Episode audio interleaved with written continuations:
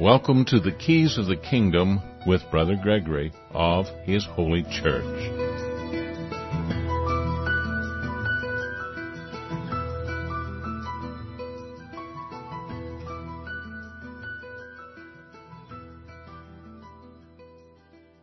Well, welcome to Keys of the Kingdom. I'm Brother Gregory, and again, we're going to be talking about the Kingdom of God, and uh, we have a number of different things. We, we'll probably look at Philippians. We've done the first chapter of Philippians uh, last week, and we'll be doing this the second chapter, I guess, today. And uh, trying to get things organized here. It always seems to be the last minute that I'm coming in. to do the show, but I, I've got a lot of things going on this week. A lot of things have uh, happened in the news. A lot of things have happened here, and so we'll touch it. Seems to be coming a tradition that we always talk a little bit about the news at the beginning of the show uh, on this morning. Uh, part of uh, what we'll be broadcasting today. We'll broadcast at least three hours today and uh, two hours in the morning, another hour this afternoon. If you want to know more about our schedule, you can go to preparingyou.com and you can go to hisholychurch.org and you can join the network and then you'll get notices, you'll, you'll hear the recordings as they come available and, uh, get announcements about new articles as well as you can actually start doing what Christ said to do because he actually specifically commanded that we do certain things. And that he, he said over and over again, and not those who say, Lord, Lord, but those who do it the will of the Father. If you're not a doer of the word, then you're out. You know, you're not the brethren of Christ if you're not doing what Christ said. It's not about earning salvation, it's about just identifying if you are really saved or not. Now there's a lot of ministers out there making lots of money telling you that you're already saved. And one of the things that I saw in my news feed this week that I consider to be one of the most disturbing views that I've seen all week anyway is uh, someone on a home church group was showing a video of some children evidently it appears in China that were at a home church group and the the little children pretty pretty small little children were crying as they were singing uh, songs that would be considered a praise and somebody referred to that as it, is, it was such a delight to see such unbridled worship of God or of Christ and they were just ecstatic about the fact that they saw these young girls worshiping. Well, I know of people who lived in China during Mao's revolution and they did the same type of singing and crying for Mao that we see these girls, little girls doing supposedly for Christ. And they think that that's automatically praising Christ. Doesn't have anything to doing doing the will of Christ, which is required for true worship.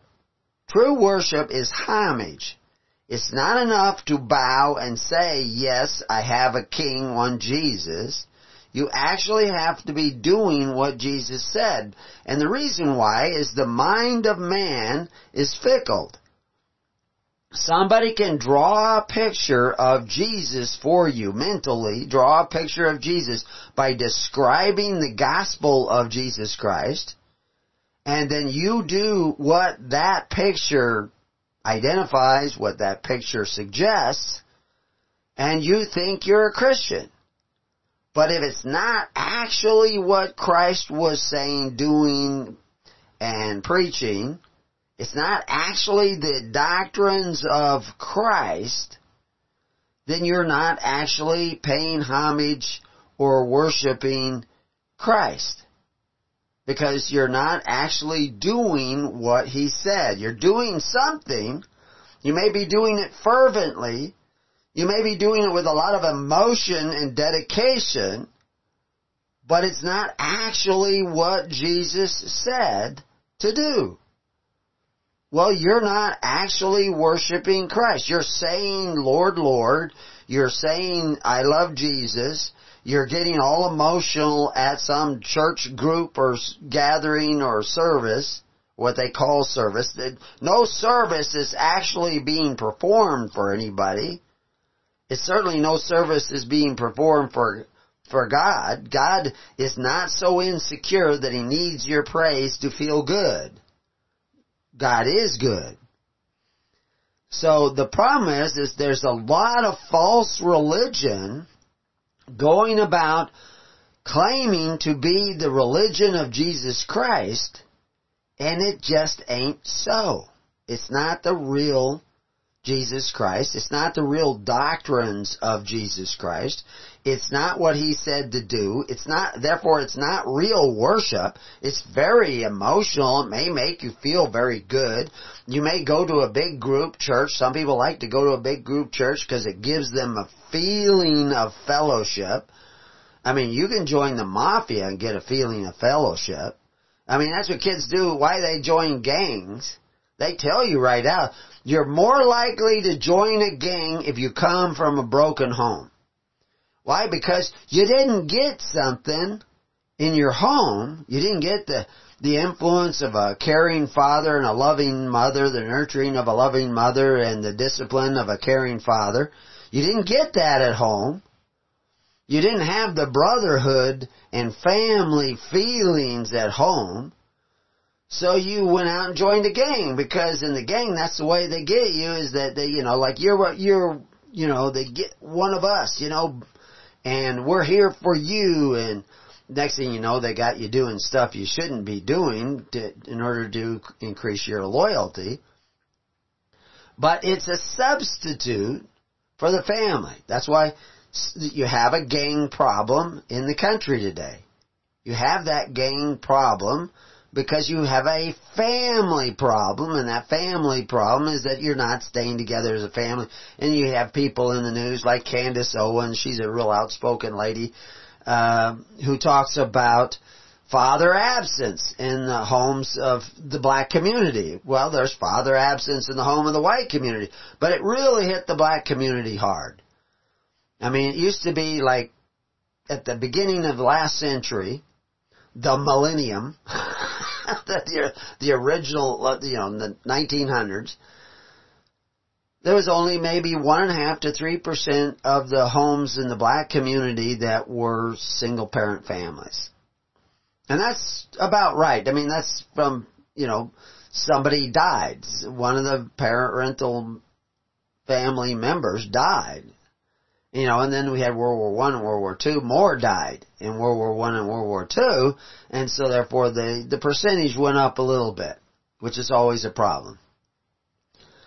But in the 60s, with the war on poverty, that figure leaped forward. Now we're at like 75% of the homes are father, you know, at least missing one parent in the home. It's usually the father. And the welfare system incentivizes not having a father in the home. Sometimes the father comes and goes, but that's just as bad. It's not dependable. You know, divorce is rampant. And the, the same statistics that we saw in the black community from the 60s to the 70s and 80s and now uh, up to the present day is repeating itself in the white community and even in the Asian community. That their numbers are starting to rise as well. And it's all due to this socialist approach where we pray to the government, apply to the government for benefits, and the government will reward you if you come from a broken home. It incentivizes, as Candace Owens says, uh, the the division of the family. So therefore, you're you're guaranteeing that you'll have more gangs. You're more like if you come from a single parent family, you're more likely to end up in prison. These are just statistics. You can get them from numerous sources, including uh, black spokesman, spokesman for um, um, like uh, Mr. Elder. Uh, he he points this out on a regular basis. Uh, Thomas Sowell, these guys are very outspoken. You're not probably going to get it from Al Sharpton but he's part of the problem.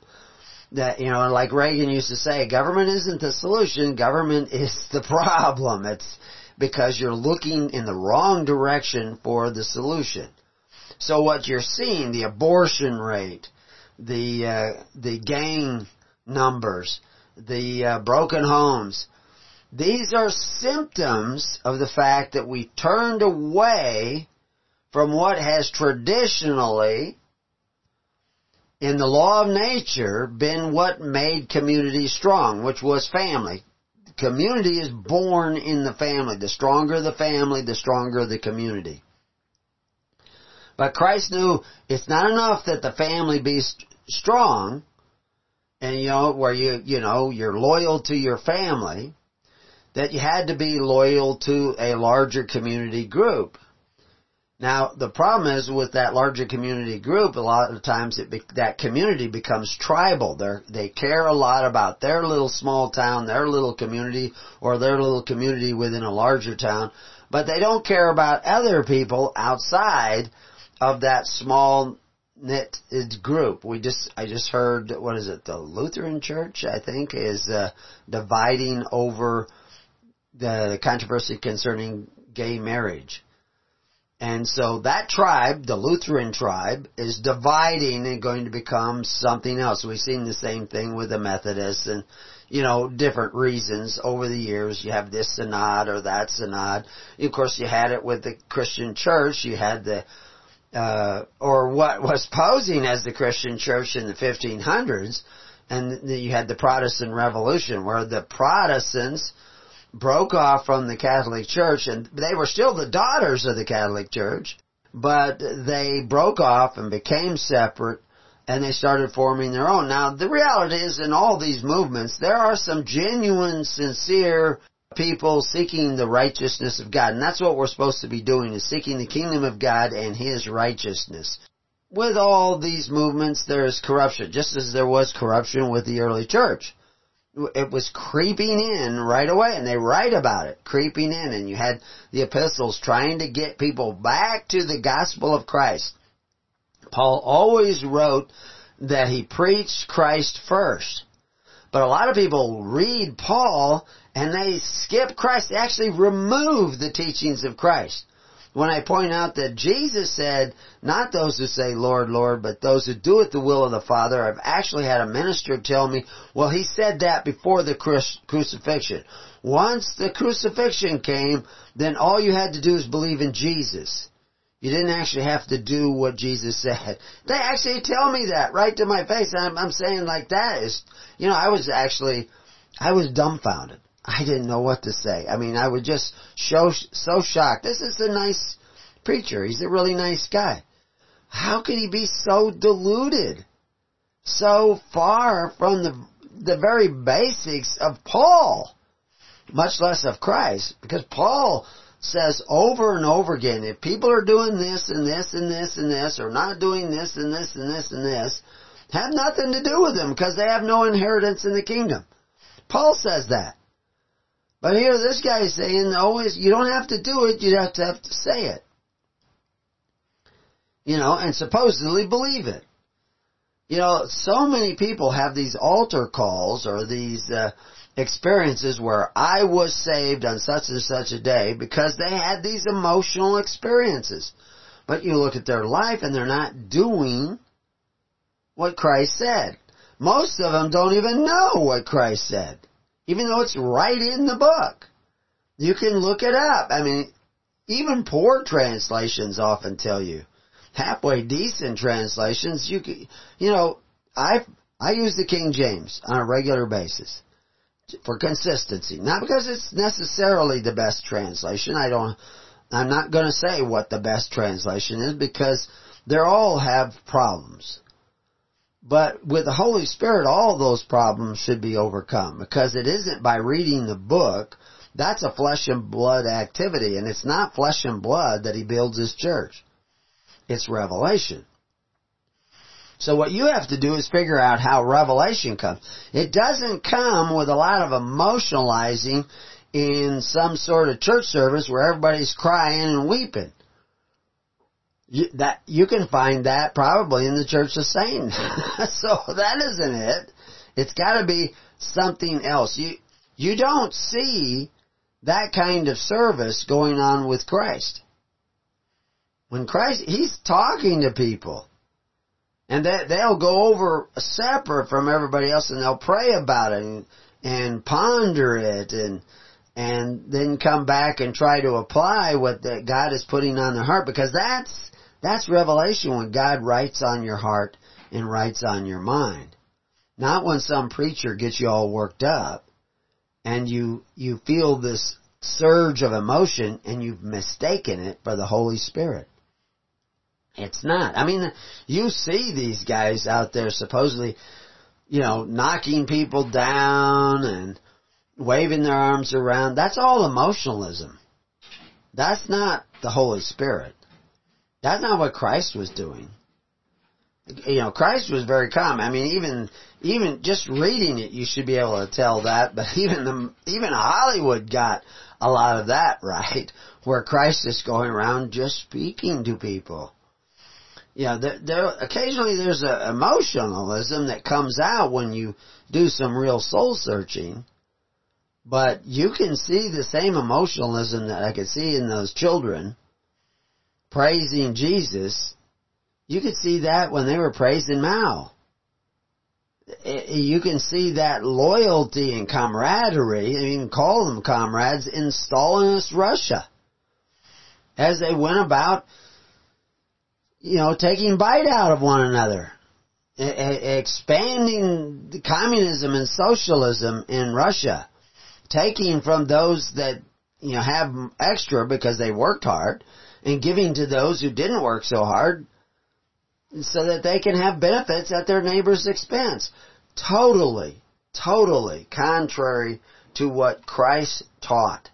It is the antithesis of what Christ taught. Now, some of you know that I've been working on a document. It's only about, well, it'll probably be about 10 pages long. And it has to do with recognizing who is really a minister of Christ and who is not really a minister of Christ. Who is actually gathering in the name of Christ and who is not actually gathering in the name of Christ. Because you can't tell because they use the word Jesus.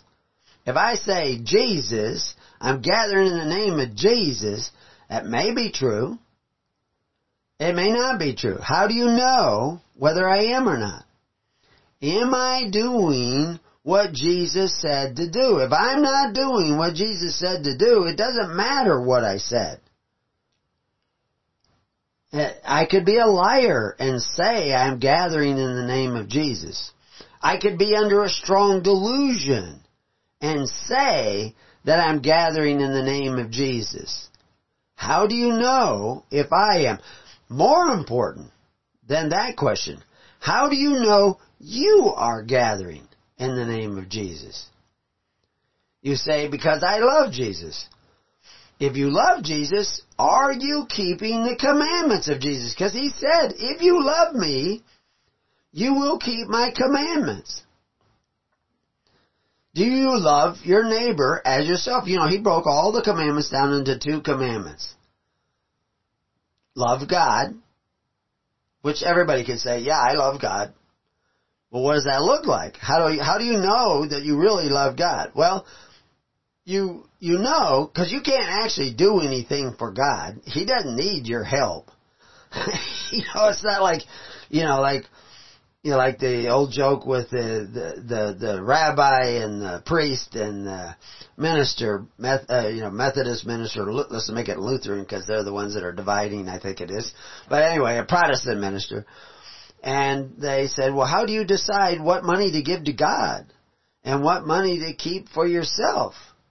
And the one minister said, well, I draw a little circle in the middle of the ch- chapel and I throw the money up in the air and what falls in the circle I keep for myself and what falls out of the circle I give to God. And then the priest says, I do something very similar. I draw a very big circle in the middle of the church and I throw the money up and what falls outside of the circle I keep for myself, and what falls inside the circle I give to God. So that all sounded okay. when the rabbi says, and I'm not picking on rabbis, it's just the old joke. The rabbi says, I take the money into the synagogue and I throw it up into the air and I figure out whatever God wants, He can keep. well, you know, it's a joke, okay? But the reality is, is that God doesn't need any of that money.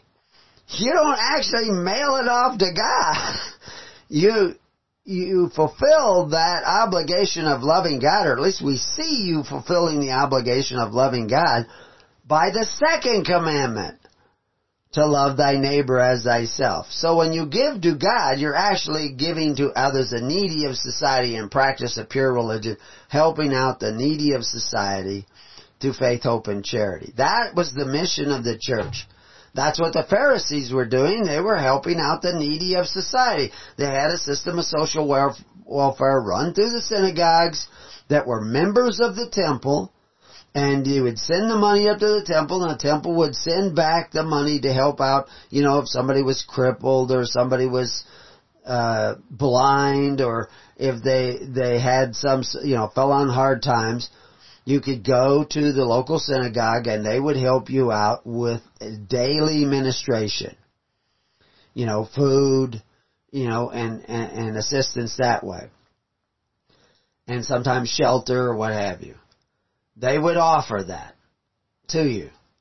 And that was the social welfare. That's what religion was in all nations. You go up to the Teutons and they had priests up in the Teutons and you would, they, there was their job to make sure that people who were good, staunch members of the community were not starving to death in their homes. You know, actually a local police just came on somebody who was dead in a little cabin he built on his property. He built this little cabin on his property, and he was dead in there. And uh, because his evidently his parents or his girlfriend or somebody reported that he is not answering his phone and they don't know where he's at, so they went out to the property and he wasn't in the house. He was in this little cabin out there, and he was dead. The reason he was dead is that he had been growing illegal marijuana, had a whole whole container of buds and he went into this little room that he had built, this little cabin that he had built, took in about four or five of his dogs into the cabin, and he was smoking his marijuana. And he was smoking his marijuana, and he was running a little propane heater that burned up all the oxygen, and he suffocated. All the, he was dead and all the dogs were dead.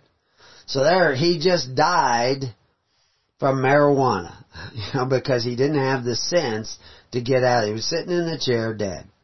And all the dogs are laying around on the floor dead because they had just burned up all the oxygen in the room. And, uh, so, anyway, the, the point is, is that you're, you have to start looking at reality and seeing reality and and doing things like smoking dope to avoid that reality is not the answer. The same as getting all emotional in church to think that you're saved is not the answer either. Uh, do you have the oxygen of Christ? Are you breathing in the Holy Spirit and breathing out the Holy Spirit for others? Or are you on a one-way ticket to destruction? We'll talk about that when we come back.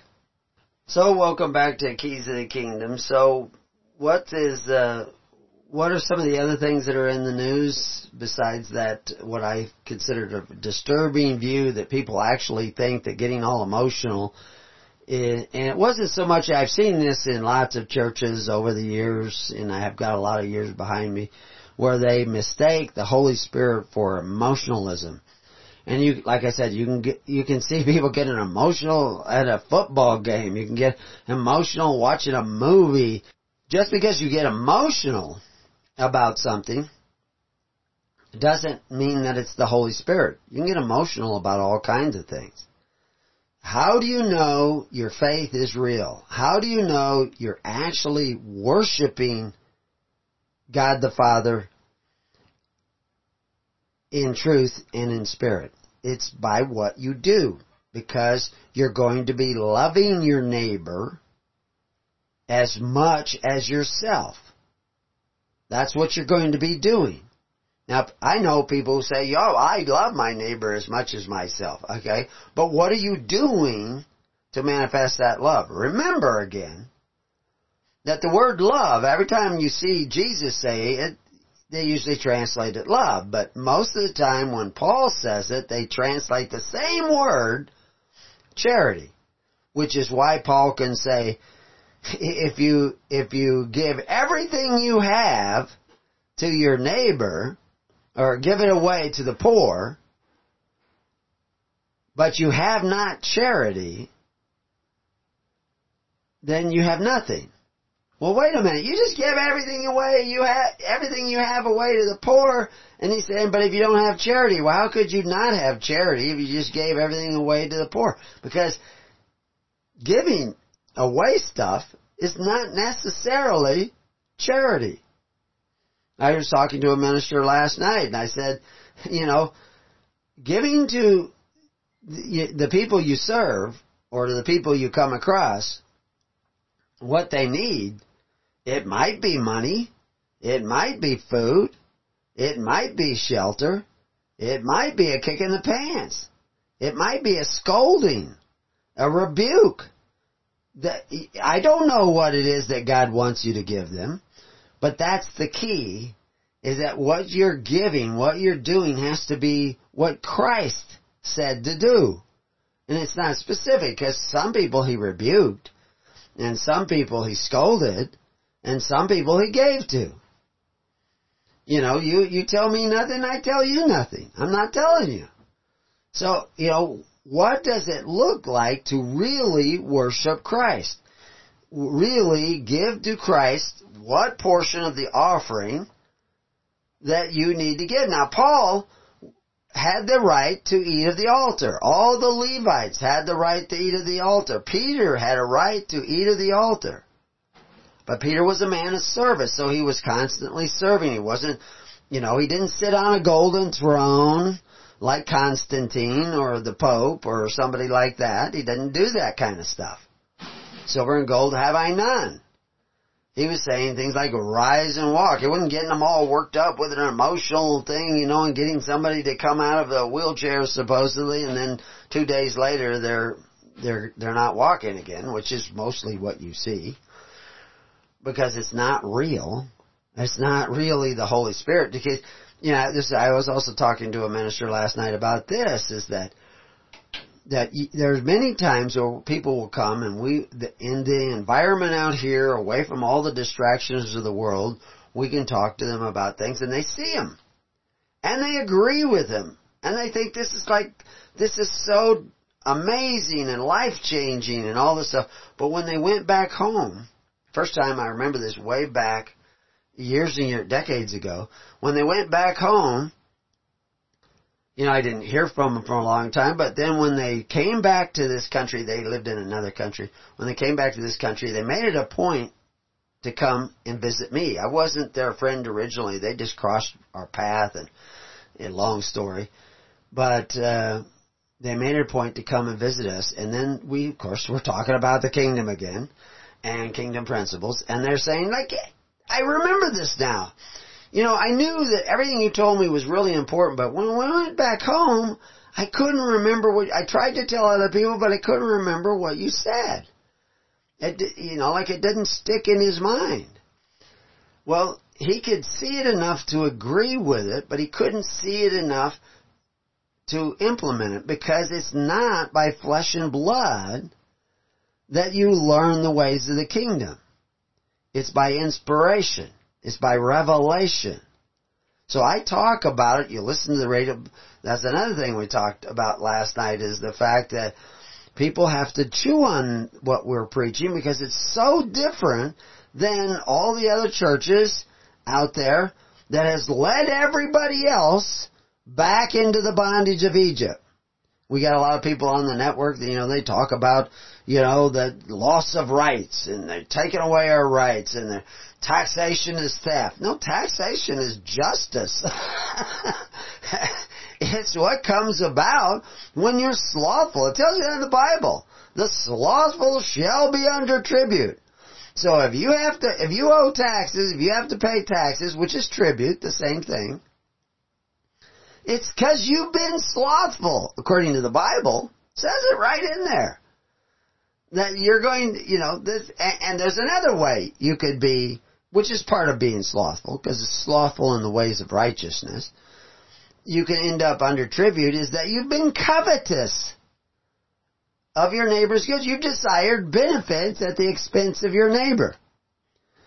You, you've wanted to have health care, welfare, social security, you know, national insurance, whatever it is, at the expense of your neighbor. You wanted them guaranteed by the government. Well, the government's not taking it out of its pocket, it's taking it out of your neighbor's pocket. That's covetousness. By definition, that's covetousness. So you should be merchandise. You should be collateral for debt.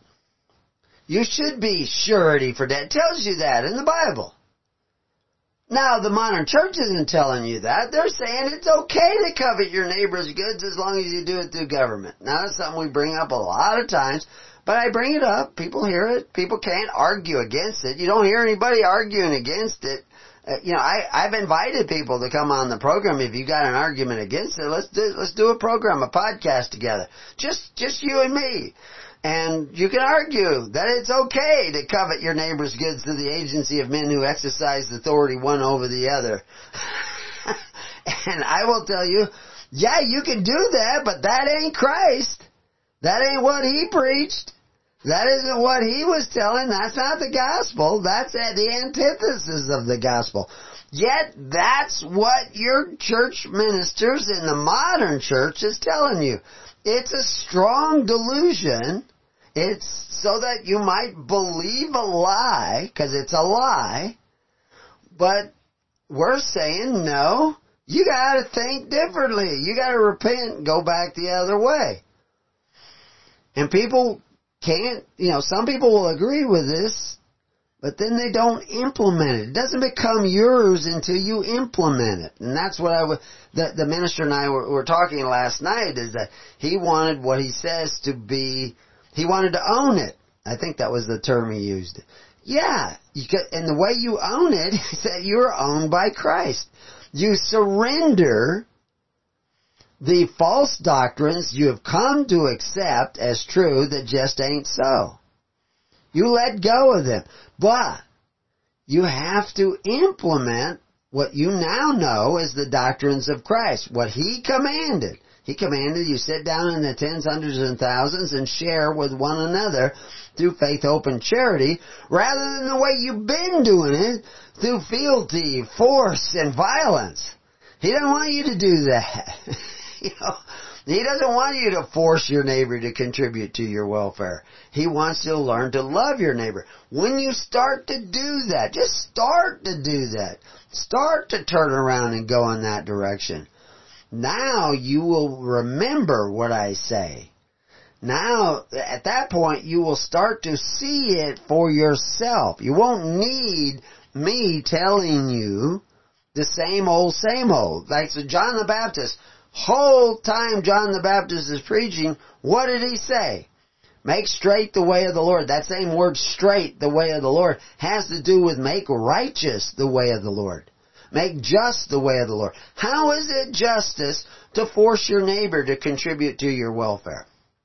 How is that righteous? How is that like Jesus? I mean, Augustus was doing it. Herod was doing it. Pharisees thought it was great. The Corban of the Pharisees, they thought that was great. They were forcing the sacrifice of the people. We show you this in books and articles with hundreds and thousands of footnotes so you can look it up yourself. That's why nobody is a taker to argue with me on this subject. because we're telling the truth. There's no argument against the truth. If you, and I, I, I can't say I've heard every form of lie. because there's always some invented. But we've been doing this for over half a century, and we've we've covered the ground and explained it. I've just added to page after page this morning alone, and made. I went back to several our page on righteousness, our page on the way. You know, all that preparing you. You can go there and look. And I was making sure. Well, did I connect this in this, you know, from these different, and I did. Although, there, there's dozens of more, besides all the quotes you'll find from the Bible that say these things just absolutely clearly. I still am finding almost every day, found it some today, quotes that are making it even more clear. But there's enough there that you should know that the way you have been going ain't right, ain't righteous, it ain't what Christ said to do. And if you really want to worship Christ, you have to turn around your thinking and then you have to start going that other way. You have to implement it into the real world. And that's, that this is where the quantum mechanics of the kingdom of God starts to take place. Because now you're opening the sacrifices that you make. What you're really doing is sacrificing your own vanity, sacrificing your own pride, sacrificing a part of what, what has become a part of you. You're shedding the blood of your unrighteousness and making room in your heart for the righteousness of God. That's where the Holy Spirit's going to come in. No pain, no gain. You have to sacrifice. You have to forgive in order for the Holy Spirit to enter into you. And you have not just fellowship with other people, but fellowship with Christ, fellowship with God the righteousness of God. You don't need the self-righteousness of the modern church. You need the righteous, righteousness of God. And this is an individual thing with you. I'm not going to make you do it. I don't want you to do it for me. I want you to do it for you and your relationship with God. To actually start doing what He said. And if you're not doing what He said, James said it, John said it, uh, Jesus said it, if you're not keeping the commandments, including the one about covenants, Paul said that, Peter said that, then you have no inheritance in the kingdom and you ain't saved. I don't care what you think, that don't get you into heaven. That doesn't get you into the grace of God, what you think. It's what you do. And you won't do what's righteous until you surrender what has been unrighteous in you, which is greed, avarice, lust, all these things that we count as vices. All those things you count as vices, that just shows that you're missing the Holy Spirit. The righteousness of the Holy Spirit is not dwelling in you. See, because light is a positive force in reality. Truth, virtue, these are all positive forces. Vice is the absence of those positive forces. Darkness is the absence of the light. It's not a positive force. It, it is a force, just like a vacuum is a force. If you're missing, if you're blocking out the light, see that's the thing is you're blocking out the light. You're not willing to admit, admit you're wrong. You're still committing the same sin as Adam. When God said, Adam, what have you done? What did Adam say? Not my fault. It's your fault, Lord. Forgive me this woman. And it's her fault. It's not my fault. So if you're going around saying it's fraud, it's uh, fictions of law, it's those darn politicians, it's those darn bankers, it's it's the international bankers and the Jews and the Rothschilds. I don't know. I, I can go down all this long list of people that everybody wants to point to. It's their fault. You're missing it. You know, like the old thing is that when you're pointing at other people, there's three more fingers pointing it back at you. yeah, okay, bless their heart. That's true. You're not paying attention to the fact that it's your fault. You've been slothful. You've been covetous. You've been willing to be deceived rather than see the truth about yourself.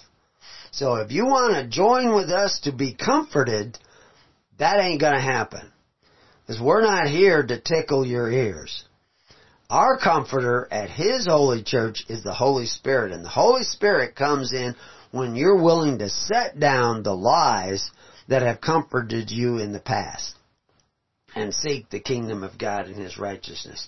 So the other thing that was in the news was this whole shooting in in some church down in Texas, uh, uh, Freeway Church or something, uh, anyway, in White City or something. I don't, I don't remember where it is, but uh, we have have a little article, uh, you know, uh, uh, in defense of defense. Uh, it's at preparing you, and we sent it out to the entire network. So if you're not on the network, you didn't probably get it, notice of it. But it was going through an article that was put out by um, somebody in actually, uh, I think it's Arizona. I can't remember now. But anyway, it was, it was put out by them, and it was saying like, what was, you know, that was great that somebody stopped this mass murderer who came in with a pump shotgun, killed two people, and then somebody stood up and, you know, I actually noticed the stance. Um, several of those people who stood up with pistols, they were all in this new stance. You see, when I was a kid, many, many, you know, more than half a century ago, they they would tell you to, you know, put your the the pistol in your hand and you cup it into the other hand and you bend your elbows and and you no that's not the way they teach people to do it now because a lot of times people have semi-automatic pistols. So now you when you see them with their arm fully extended and the hand not just cupped underneath the other hand uh, under the butt of the pistol but actually wrapped around to hold that pistol that's the the new method. And there's an actual name for them, but I'm not a instructor. But all those guys clearly had recent instruction in how. And of course, somebody dropped the guy who was gone nuts and killing people and stopped him right then. And people, you know, they can't really argue with that. But the, actually, they, there's still people who argue with that. Why is anybody bringing a gun to church? You should have. Uh, only the police should have a gun. And uh, of course, that's nonsense because if you waited the 10 minutes for the police to come, which is probably minimum, um, who knows how many people he would have killed because he could have just walked around in that church just shooting people one after another. He had a pump shotgun. He could just keep pumping those shells in and killing people one after another. But good men who had taken the time to learn how to use a gun stood up and stopped them. And the fact is, you don't know how many other people were stopped by that. Because that's giving notice that a lot of churches have people in them with guns. If you go in there to do harm, somebody's liable to put an end to you. These guys don't go down to the rifle range and shoot people. They go to places they think nobody has a gun. Yeah, they're crazy, but they're not stupid. And so anyway, that guy was a little crazy and a little stupid. It didn't work out for him. But what the article is saying is they were, they were terrified by the fact that six other people they don't even know, they don't even know them, had guns. And I'm thinking, that's terrifying to me that you actually think that's an argument.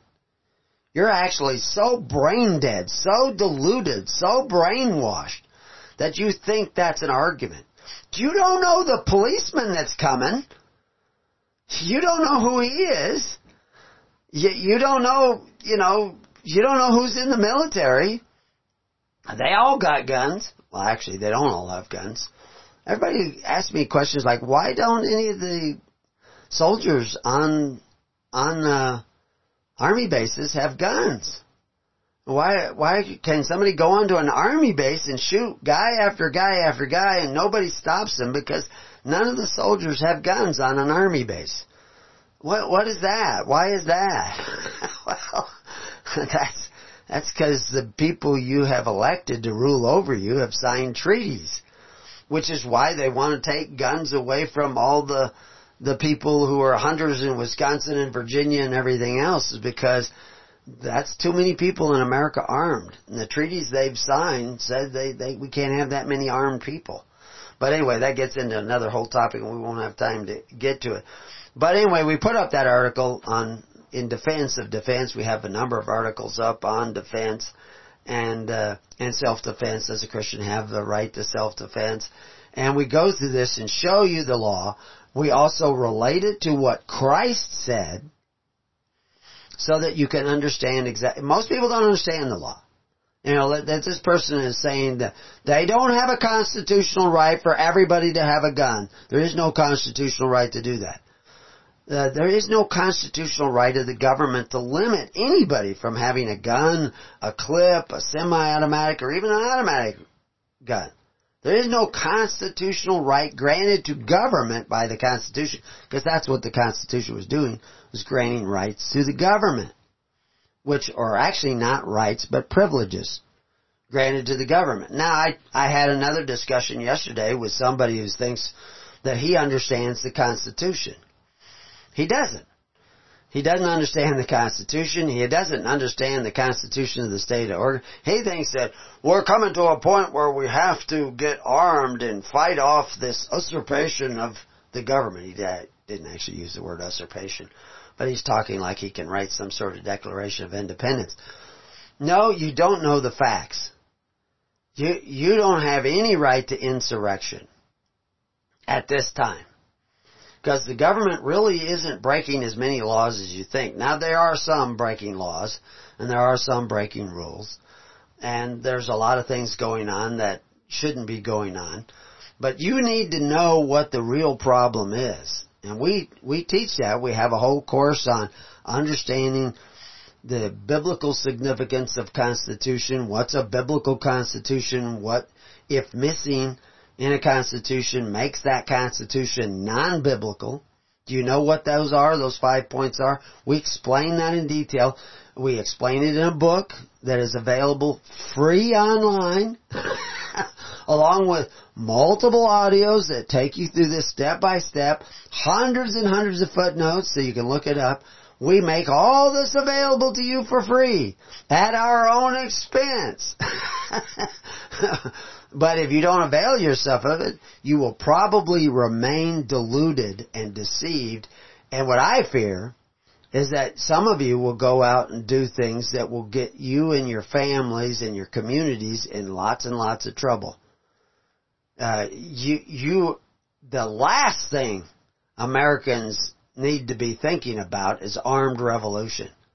That is foolishness and stupid to be thinking about it because there's a dozen things you need to be thinking about and implementing first in your life before you ever go in any kind of direction like that. And if you were really implementing them in your life today and yesterday, you wouldn't be going down the road that you're now headed like a freight train. And all those things that you need to apply are actually in the gospel of Christ. Now, a lot of you have probably been listening now and heard me say things that seem contrary to the churches out there, but those churches out there and many of the people that are in them, many of the ministers in them, are the many that Christ says will be saying, Lord, Lord, but will actually be workers of iniquity. You know, that same word iniquity that you see sometimes in the Bible, there's a number of different words in the Greek and in the Hebrew, but the same word is actually translated unrighteousness. Well, it is unrighteous to covet your neighbor's goods. It is unrighteous to pray to men who exercise authority to take away from your neighbors to make your life more comfortable. That's just unrighteous. That is not the righteousness of God. It is the antithesis of the righteousness of God. So anyway, that's what we're trying to show you is what that early church was doing because early Christians became free because they began to implement the teachings of Jesus Christ in their life on, in a daily ministration of righteousness instead of the daily ministration of unrighteousness, which is what most churches are doing.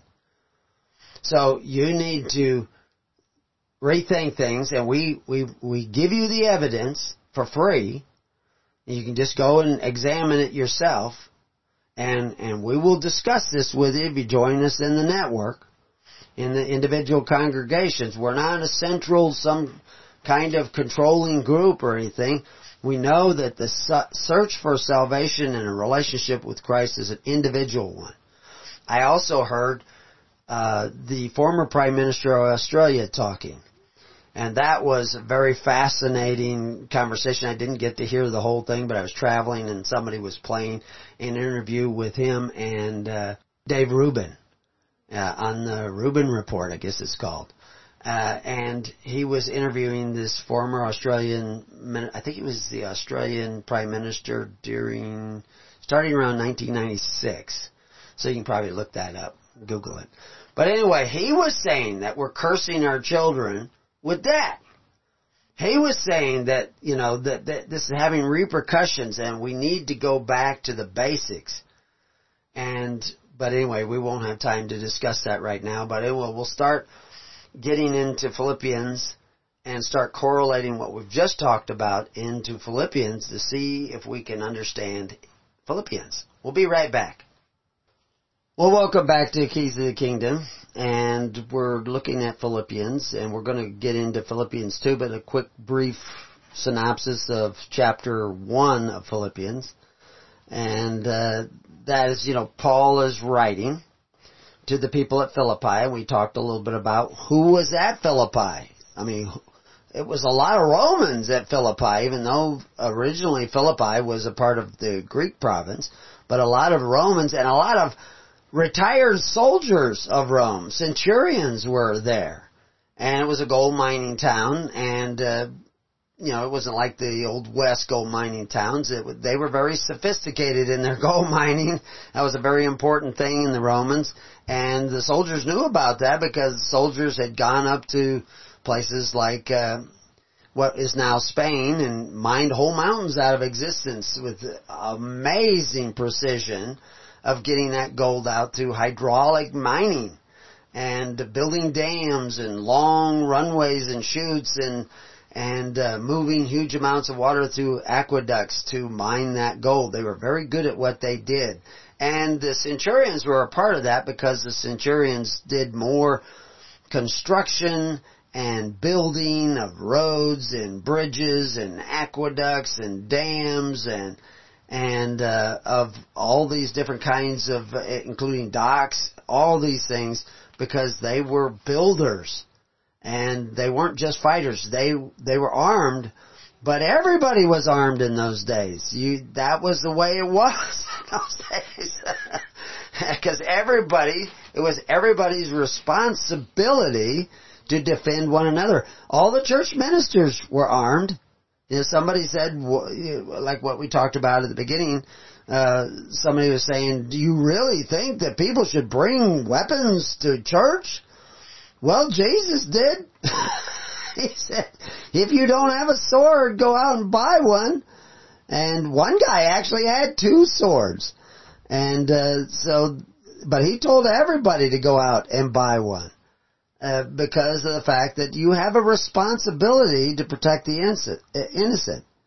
If you stand by and do nothing while murderers, robbers, and thieves and scoundrels are raping and pillaging and murdering your neighbor, then that's in itself, if you refuse to do anything, that in itself is violence. But now, if you think you're supposed to go out and start insurrection and, uh, and uh, revelry, uh, you shouldn't. Now, just to make things clear that I believe that in the American Revolution, the one who was revolting was the king, and we explain this in great detail in another book that we make free online.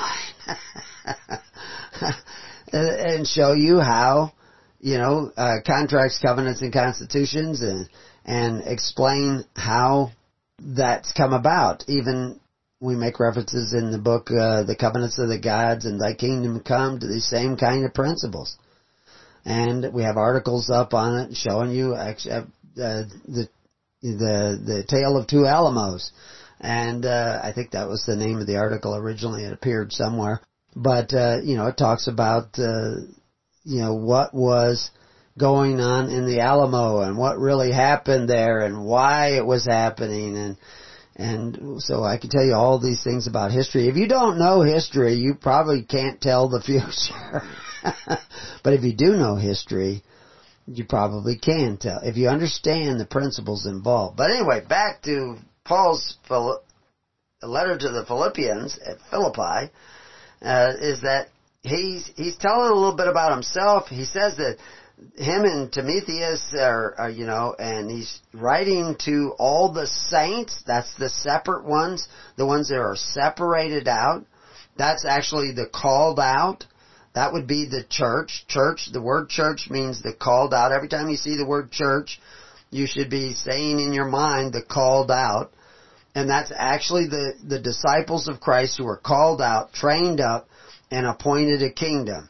Not a kingdom that exercises authority one over the other, but a kingdom that actually takes care of one another through faith, hope, and charity. They don't operate by force. They don't operate by violence like everybody else was doing at that time and everybody else is doing today. The real church operates by charity, by love, by, by hope, by faith. But anyway, he's writing to the saints, the called out, and to the bishops, which that, that that's a word that needs to be studied, and I have live links uh, to uh, footnotes as well as to other articles on what a bishop actually is and what a deacon actually is, a minister of ten. And uh, he's writing to them. Now they will, in turn, share this particular letter with the elders, which are the heads of families in their different congregations. This is, some people call it an encyclical letter because it wasn't necessarily just written to the people at Philippi. It was written kind of as a general letter to a lot of different people, to a lot of the saints throughout the network that was the kingdom of God.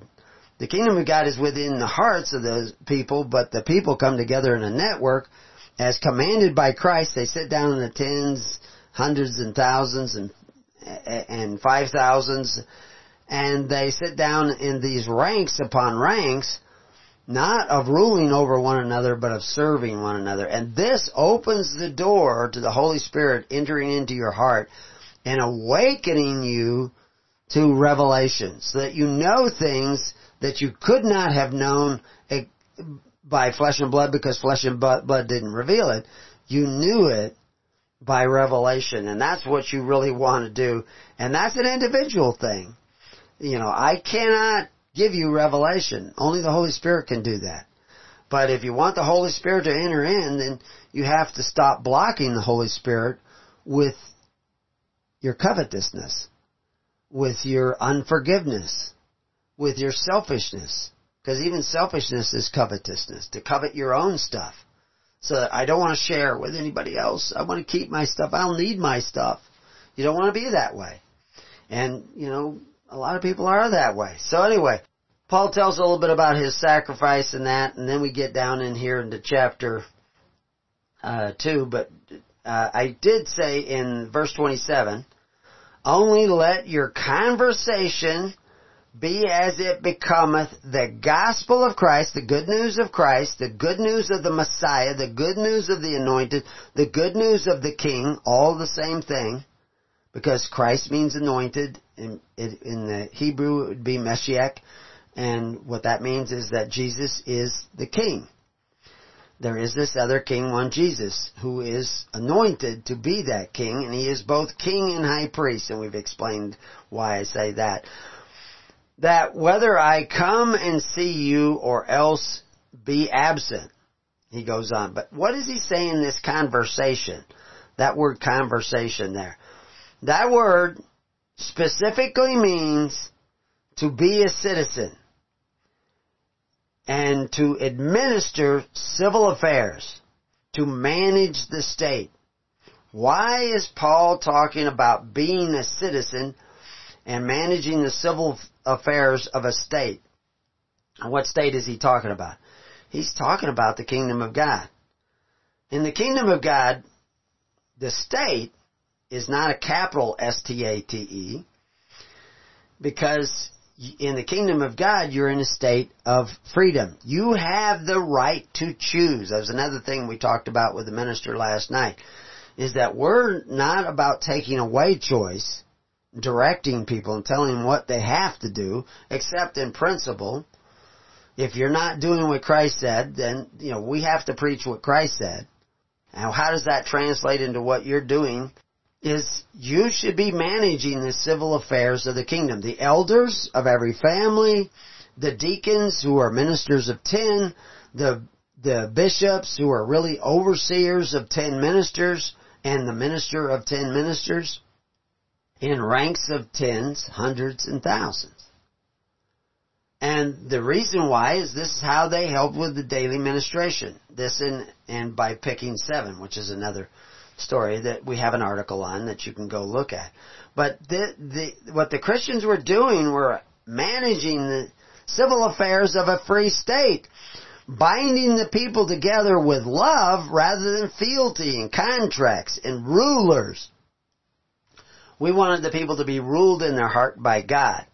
That's what you need to defend against tyranny. You don't need more tyranny to defend against tyranny. They tried that in South America. They used to do that pretty regular basis. You know, they'd have some revolution, you know, Pancho Villa, and they would revolt and overthrow one group of people only to find out, you know, that Castro was a tyrant. and you help Castro overthrow the tyrant that was there before so that Castro could be the new tyrant.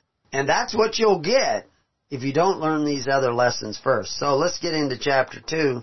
If there be therefore any consolation in Christ, in the Messiah, in the King, if any comfort of love, if any fellowship of the Spirit, because like I said, we're not just trying to get fellowships amongst each other, but fellowship with the Holy Spirit.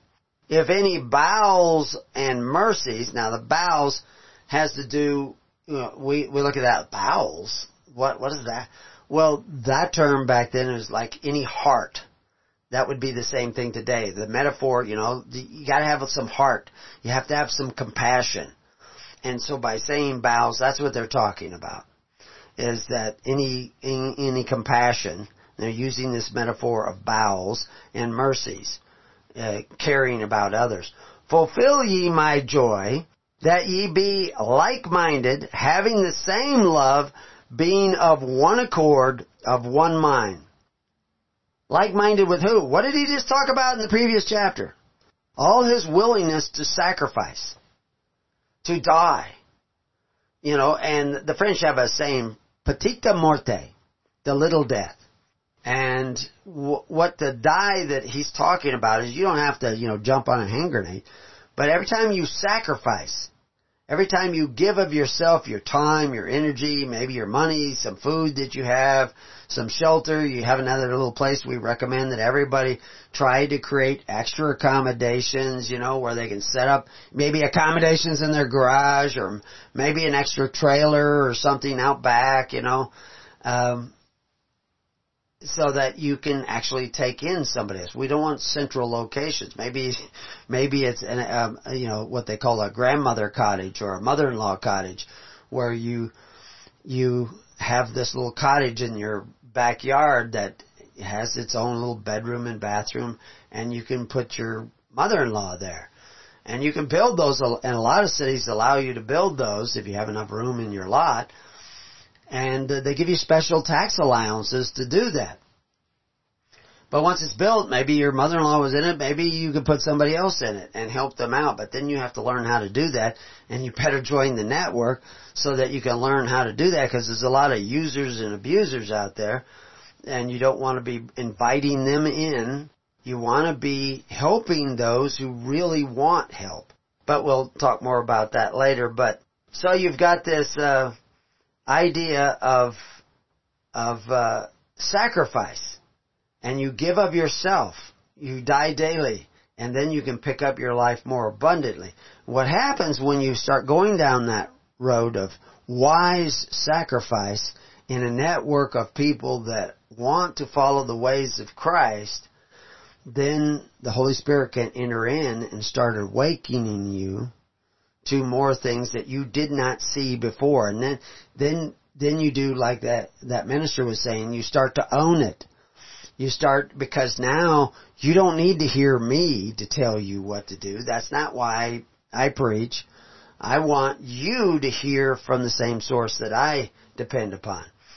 He goes on to say in verse 3, let nothing be done through strife and vain glory but in lowliness of mind, that's in the humbleness of mind, let each esteem other better than themselves.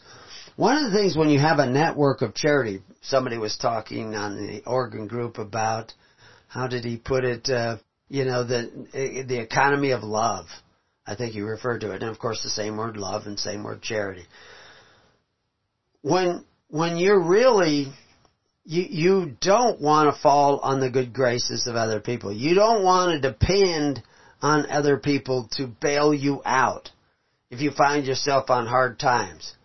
You you want to carry your own weight. You don't want to make other people suffer at your expense. Of course, the covetous nature of the Bernie Sanders socialist state is just the reverse of that you definitely want to covet your neighbor's goods, especially your rich neighbors. Those dirty, rotten rich people that worked real hard for their wealth. They obviously took advantage of other people to become wealthy. Not necessarily so. Maybe they just worked their their fingers to the bone for years and years and accumulated some wealth, and now you want it because you somehow think you deserve it. That's the opposite of the Spirit of Christ. It's absolutely the antithesis of Christ. But, and, and with that, if you go that way, that's the other way. That's the opposite way of Christ. If you go that way, you will see less and less. You won't have more revelation. You will have less revelation. You will not see reality. You, you will, you will think, oh, student loan, cool you know, and you'll graduate $150,000 in debt. You're already born $150,000 in debt. Now you got another 150,000 on top of that. You have to pay off the 150,000 just to get back to being broke and in debt to the state. so anyway, the you won't see that. You won't you because that covetous nature blocks out the light. You have to see you've been covetous you have to see you've been selfish. You have to see you've been self-righteous, proud, vain. When you see that, then the light can start filtering in. It's sometimes a little painful to see that. No pain, no gain. So, anyway, if we, if we continue in, in, in these verses seeing that you're not to have, you know, let this mind be in you, which was also in Christ Jesus. What mind is that? Look not every man on his own things, but every man also on the things of others. What, what, what, what's Paul talking about? This idea is that you're not going to be coveting your neighbor's goods is so unique and Christ, and Paul is trying to tell you that this, Christ came to give, give his life, to lay down his life. But he knew that in doing so, he would pick up his life more abundantly. Didn't say it was going to be easy. Didn't say that there wasn't going to be pain or sacrifice. There has to be. It's the nature of things. Life does not come without sacrifice.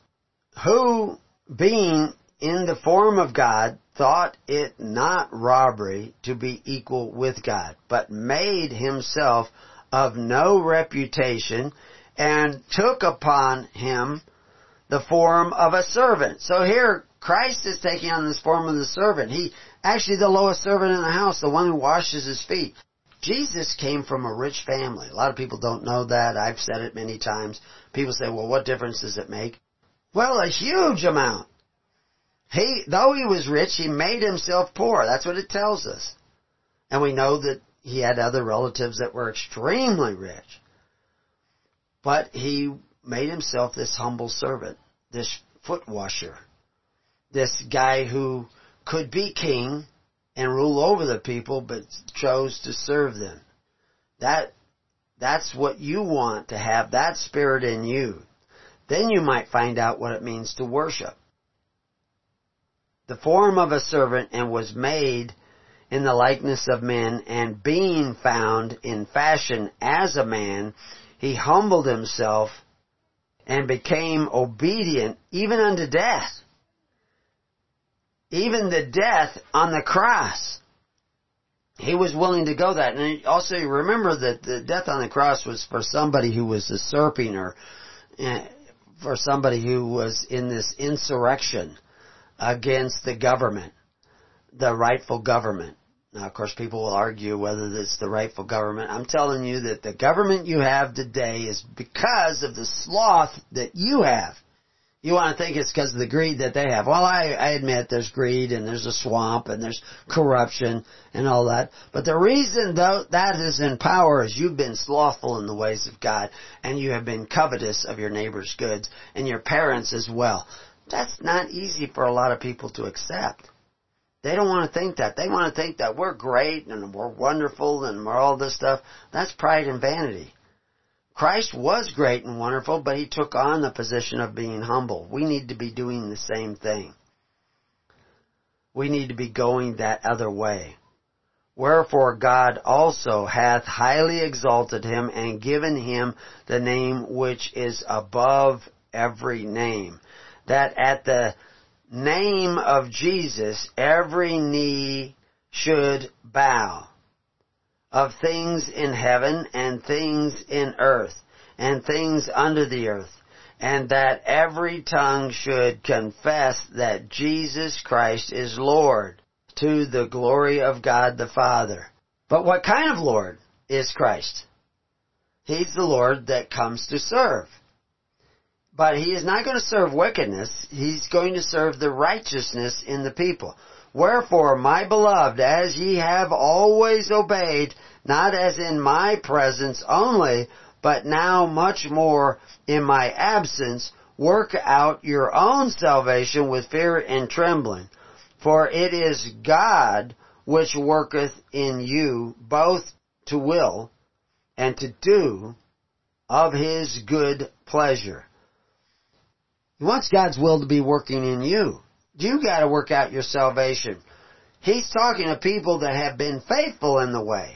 He's not talking to most of the people in the modern church because they're entangled in the yoke of bondage. They've been slothful in the ways. They, we, in this country, when America was supposedly great, although a lot of people want to debate that, there was an America that was great. There were people in America that were great. They took care of the needy of their society through faith, hope, and charity. They took care of the education. They built the schools. They, with their own hands, they, with their own contribution, free will contributions, not with forced levies, uh, in their community, but they actually went out and built it themselves. You know, like the Amish go and build a barn for somebody. Somebody loses a barn, they all get together and go build that guy's a new barn. They and they know that if their barn burns down, he'll come and help build their barn. They're self-insured through the nature of their community. They don't need public insurance through the state who exercises authority they actually take care of one another through voluntary means. You need to be doing the same thing, and the early church did that. And I have over here in the side panel, we talk about Justin the Martyr who wrote Antonius Pius, the Emperor of, of Rome, and explained to him back in 150 AD what Christians were doing. He says, you know, they met every week. And the wealthy among us, that's the ones that have, among us help the needy. They who are well to do and willing give what each thinks, thinks fit. They decide what is fit. They don't have, they don't ask the emperor, you take away from the people you think have too much and you give to the people you think don't have enough. They meet every week and do it themselves. This was Christianity. Is that what you're doing in your churches? Or are you going to the men who exercise authority? Your churches are just there to make you feel comfortable. You're in apostasy. You've gone the wrong way. You deserve tyrants. And we, we show you philosophers, historians who explain that's exactly where you will go. You will become, you will degenerate as a people. And if you decide, well, I don't care that I degenerated as a people and I'm selfish and I don't depend upon faith, hope, and charity to take care of me, that I go and I eat at the table of the king, but if the king does something I don't like, I'm going to overthrow him. You're going to end up with another tyrant worse than the one that you had before. Because you haven't learned the lessons of a wise society. You aren't doing. And you can go, maybe we'll go over that quote because there's more to that quote. Because that's what they're doing is helping out the needy of their society through faith, hope, and charity. That's what the early church did. That's not what the modern church does. The modern church sends you to men who exercise authority because the modern church believes a lie is under a strong delusion and is in apostasy. And they need to repent, think differently, and go the other way. Wherefore God also hath highly exalted him and given him the name which is above every name. The character which is above every character. He's not like the emperor of Rome. You can go right down the emperors of Rome. Augustus, Tiberius, Caligula, uh, Claudius, Nero. They're killing each other one after another, seizing power. Men who uh, want power seek those offices of power that the people have created through their sloth this, and they created them 150 years after Polybius said that this is exactly what was going to happen. And now we have done the same thing in America and Australia and in Great Britain. And we wonder why the corrupt are running things. And you want to drain the swamp. To where? The fact is the people don't want to drain the swamp. They say things like that, but when I show them how to do it, like here in Oregon, they go like, oh, well, I don't know if I want to do that, you know, because you have to change. And governments will not change until you change. Men have to change first. You have to, you have to have good men. And, and we don't have very many of those. Wherefore, my beloved, as ye have always obeyed, not as in my presence only, that's the problem. Modern church is not obeying. They're not doing what Christ said. So in these last couple of verses, hopefully we will begin to see what we should be doing. And so be right back join us at Keys of the Kingdom.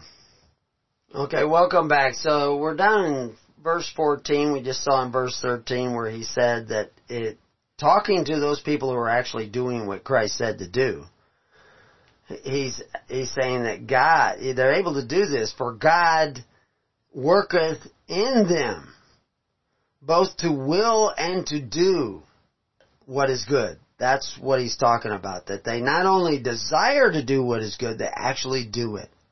This is what Christ this is what Christ said. You don't just say you want to do it, you actually do it. He had whole parables about that where, you know, two sons. One said he was gonna do it, but didn't. And one said he wasn't gonna do it, but then repented and went and did it. Which one was the real son? Well, it's very clear. It's the one who actually does what his father says.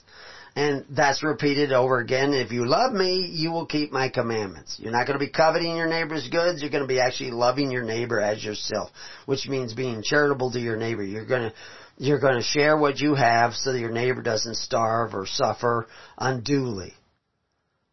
You, but he goes on in saying this in verse thir, uh, 14, do all things without murmuring and disputing. And this murmuring and disputing, these words actually means, you know, secretly in your head, arguing about it. Like, oh, geez, I have to give again.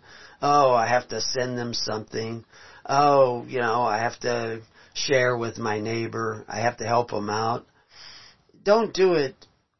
Be joyful in the doing. That's what Thanksgiving is. Thankful for the opportunity of giving.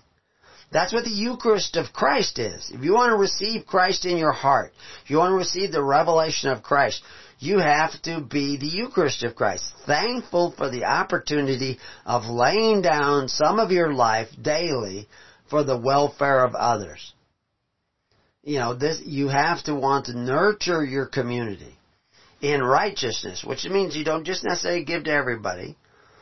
You know, sometimes you may rebuke.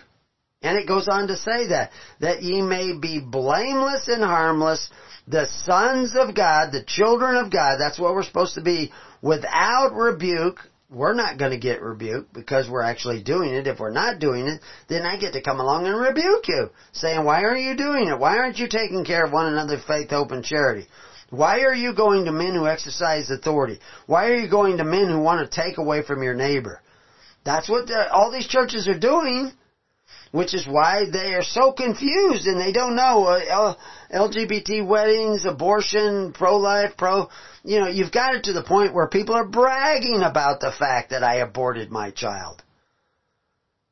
The, those people have sunk out of reality so much that they can't even see there's something wrong with that. And, and you can see this on many, many different levels. Everybody who is partially woke up sees, oh, well look, I'm not as crazy as these guys. I'm not as crazy as those guys. How crazy are you? I'm saying you gotta turn around and head back to the rock and the ways of the rock, who is Christ. You're not gonna get there through force and violence. You're not going to get there through flesh and blood. You're going to get through the revelation of the Holy Spirit. So, he says, uh, without rebuke in the midst of a crooked and perverse nation amongst whom ye shine as lights in the world. Is that what you guys are doing? Are you really sitting down in the tens, hundreds, and thousands and taking care of the needy of the society through faith, hope, and charity? I mean, the Amish kind of do it, but I don't think you have to grow a beard and wear suspenders and ride around on a horse. I think you can do it exactly where you're at right now, but you cannot successfully do it unless you sit down in the tens, hundreds, and thousands like Christ commanded.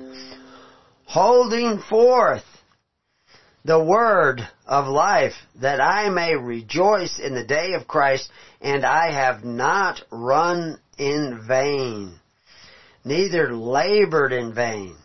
Yea, and if I be offered upon the sacrifice and service of your faith, I joy and rejoice with you all.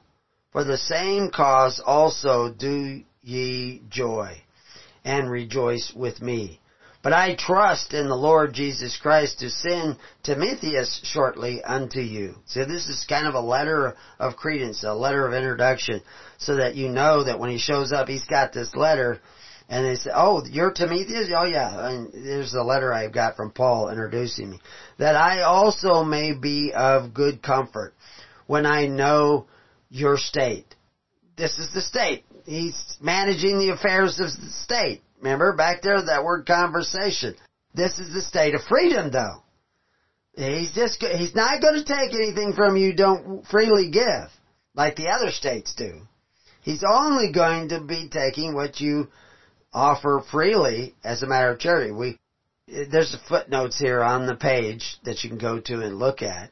But he says concerning on account of, because of, around, or near. That's what that word actually means. The same as the word before that, that we saw there, which is liturgio.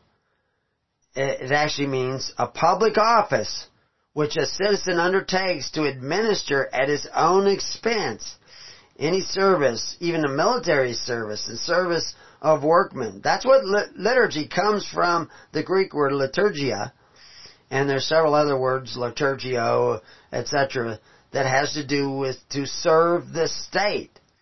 Well, in, in Christ's kingdom, the state they're serving is the state of freedom. That's what we're serving is this state of freedom. We, we need to understand that if you're going to understand what Christ is talking about, what Paul is talking about, is that he came to set men free. And so we see, you know, this, this word, service back there in verse 17. Yea, and if I be offered upon the sacrifice and service. That word is the liturgy, liturgio. And the service to the state. The state of your freedom. Of your faith. Of your allegiance to the ways of Christ instead of the allegiance to the ways of force, which is the ways of the world. We're not supposed to be living by that. You're in the world, but not of the world. You're not dependent upon the free bread of Rome. And all these guys in Philippi were no longer dependent on the free bread of Rome. They were taking care of one another.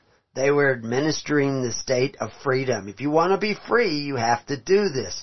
For I have no man like-minded who will naturally care for your state.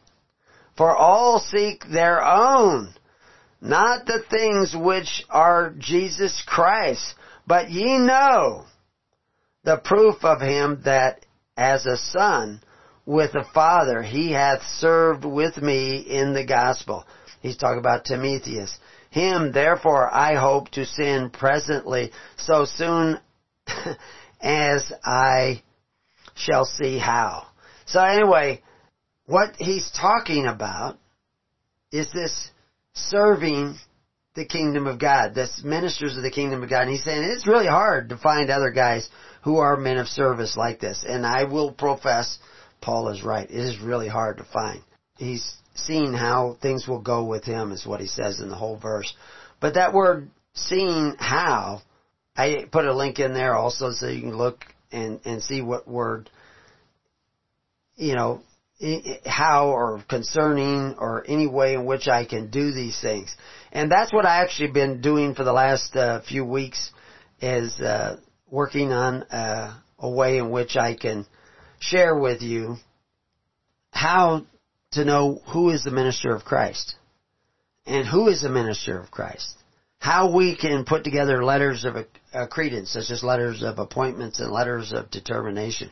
What we're looking for. What is the process of that? Now, in my heart I could see it right away, but now I have to explain it to other people and if you've read some of the other books you see how I don't just say this of my own accord. I have to go back to the Bible and see, well what, how did they say this then? How did they do this then? Here we see this example in Philippians where he's writing this letter of credence because he knows Timotheus.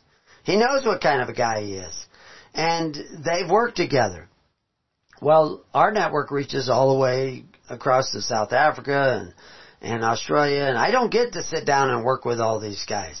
So I have to depend upon what other guys, the testimony of other people in order to say, yeah, okay, I recognize that guy. Okay, I know who that is because so and so who I do know has met with that guy. And so it's just, it's doing our homework. And, and to understand that this is what you need to do to put together a network that is not only strong in courage, but strong in faith. You have to do this. For all seek their own, he says, not the things which are Jesus Christ. We have to, to deal with the ways of Christ and not be selfish, doing our own thing. So what we're doing is creating offices of service. See, the world creates offices of power that exercise authority one over the other. We're forbidden to do that. We have to create offices of service and we can only give testimony to those that we see serving the ways of Christ. Serving that which Christ has said for us to do.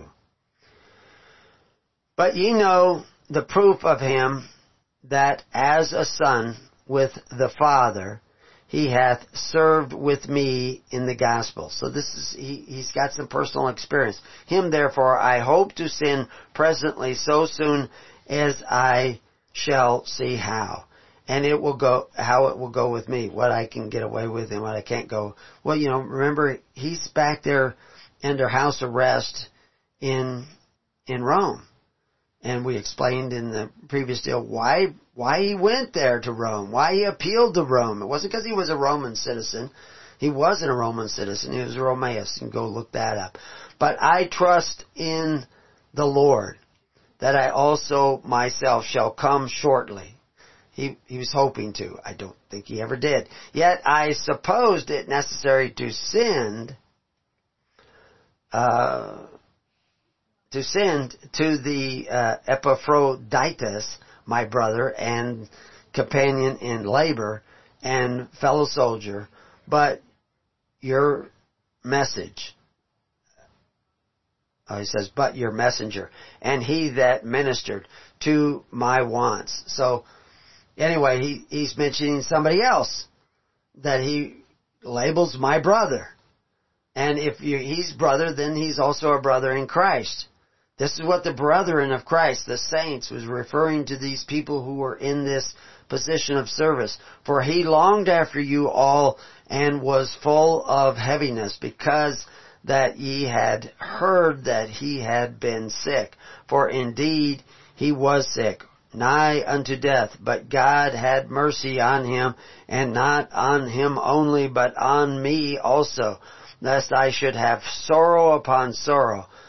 I so he's letting them know that this guy had been sick and he had survived and that he was, you know, that he didn't want to see this guy lost and, and he, he gives credit to God that the guy got better. I don't know what the illness was, but there's a price to pay in the ministry. And a lot of people don't see it. They don't see the hours and hours of time and this personal sacrifice and, and your whole family sacrifices when you're in a ministry totally dependent upon the good wishes and goodwill of others. And, you know, I'm not soliciting everybody send me funds. I want you to sit down in the tens, hundreds, and thousands and take, start taking care of your local congregations in faith, hope, and charity. And do it in accordance to the way that Christ commanded. That's what we do. I sent him therefore the more carefully that when he see, that ye see him again, ye may rejoice and that I may be the less sorrowful. So he's, he's care, careful how he's sending this guy because he had been really sick, but he wants the people to know that this guy had been sick and sacrificed and sacrificed for them. That's what he was saying earlier. Is that he suffered all these things so that these people might be free. Isn't that what Christ did? Isn't that coming in the name of Christ? Is that what your ministers do or are they living high on the hog because there's good money in tickling the ears of the people and telling them they don't have to do anything. They don't have to do the will of Christ. They don't have to do the will of the Father. They just have to say they love Him and they're automatically saved. That's crazy. Meanwhile, they're actually allowing the people to do the exact opposite of what Christ said to do, actually doing what Christ condemned. They encouraged people to do what Christ condemned, which was the Corban of the Pharisees. And if you don't know what that is, you need to look that up. Receive him therefore in the Lord with all gladness and hold such in reputation because for the work of Christ he was nigh unto death not regarding his life to supply your lack of service towards me. And so anyway, he, he'd come to serve Paul and help Paul. You gotta remember that the tens of thousands of Christians were no longer taking any of the welfare benefits of the state of Rome.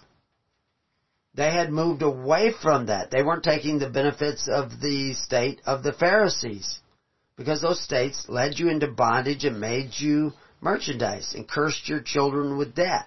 And of course, those of you who've been following along and seeing, you know, this was going through the time of Caligula, who was running up debt, and and Nero, who and Claudius even ran up debt. Although Claudius was a little bit more fiscally responsible, he was kind of the Trump of his day in some ways.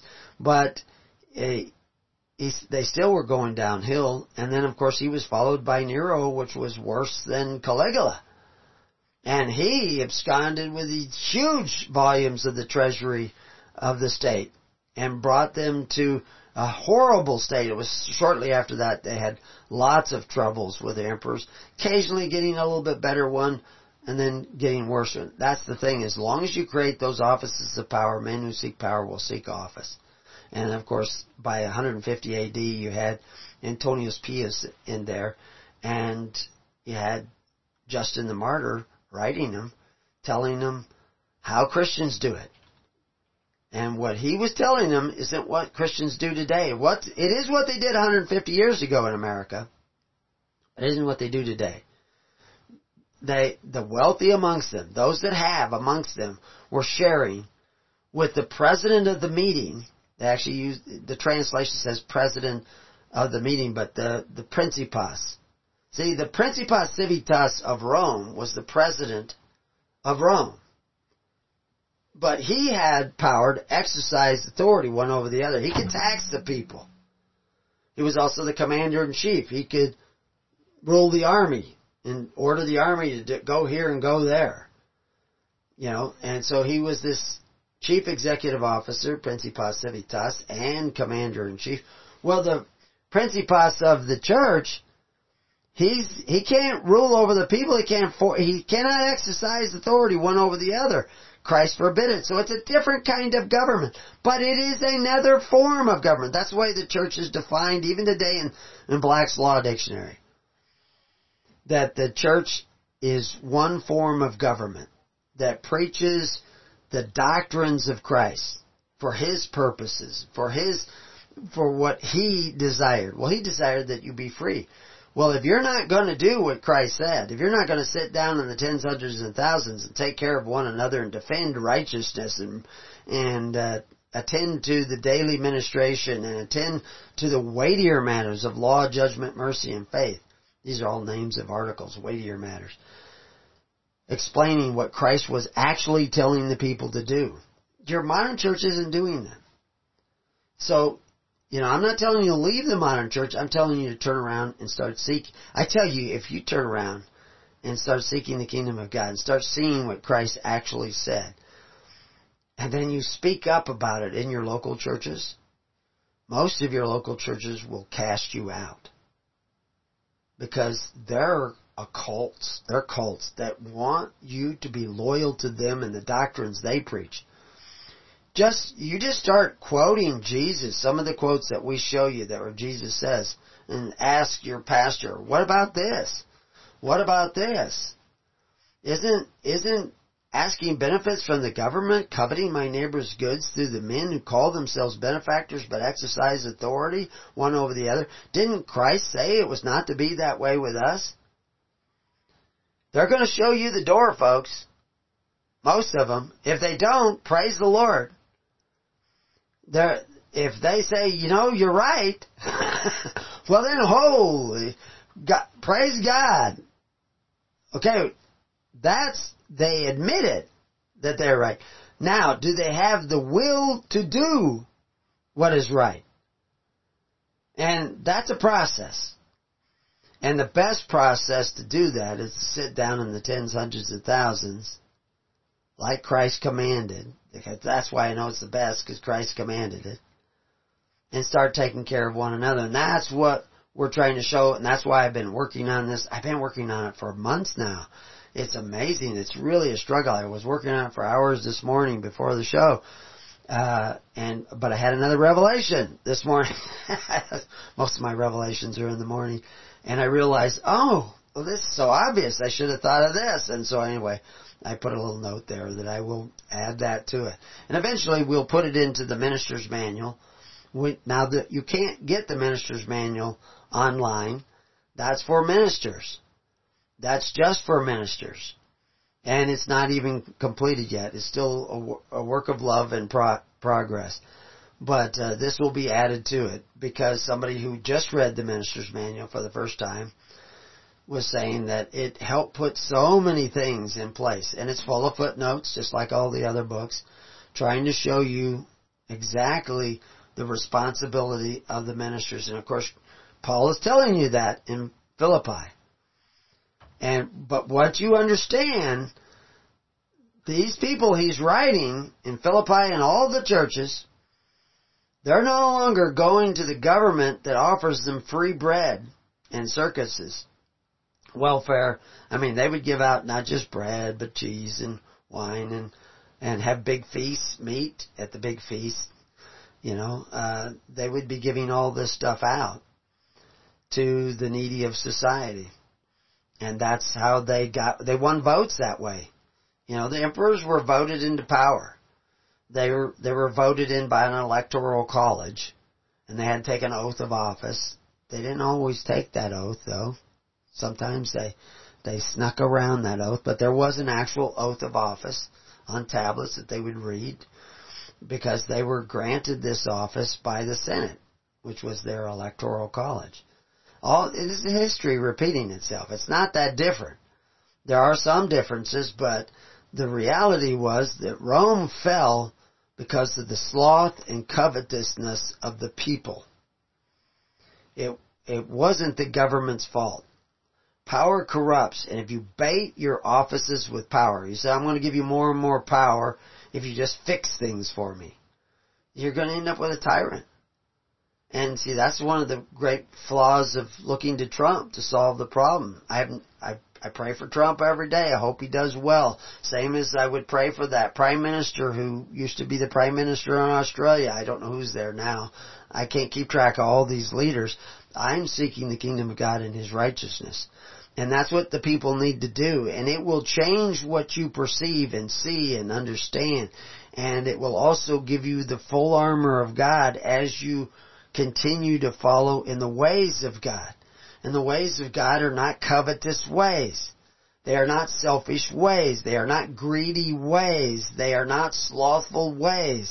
They are diligent ways where you don't get the condemnation of the Pharisees because of your Corban or because you failed to attend to the weightier matters of law, judgment, mercy, and faith. When those people shot that crazed murderer who came in with a shotgun in that church, that was a blessing on that guy. He only killed two people before he died. Had he been allowed to walk around, he may have killed four, five, six, seven. I don't know how many shells he had with him. But he had a pump, pump shotgun and I guess he was gunning for the pastor. But they stopped him.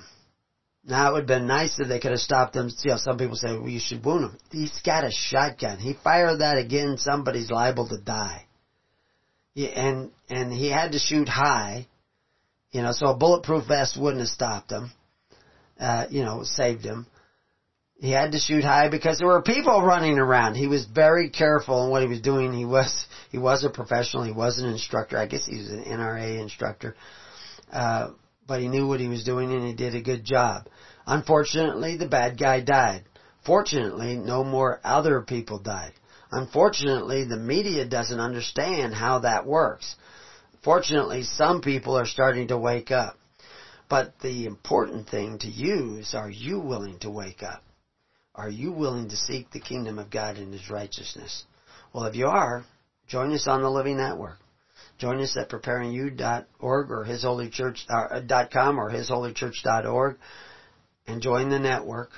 Join the Living Network and seek the kingdom of God and His righteousness. Until then, peace on your house and may God be with you.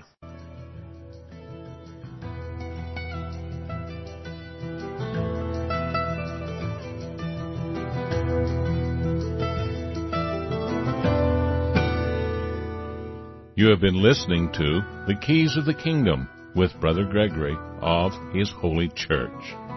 For more information on the educational ministry provided by His Holy Church and Brother Gregory, including services, counseling, lectures, books, and other audio materials, please write to His Church at Summer Lake, Box 10, Summer Lake, Oregon 97640. You can also find us on the web at www.hisholychurch.net.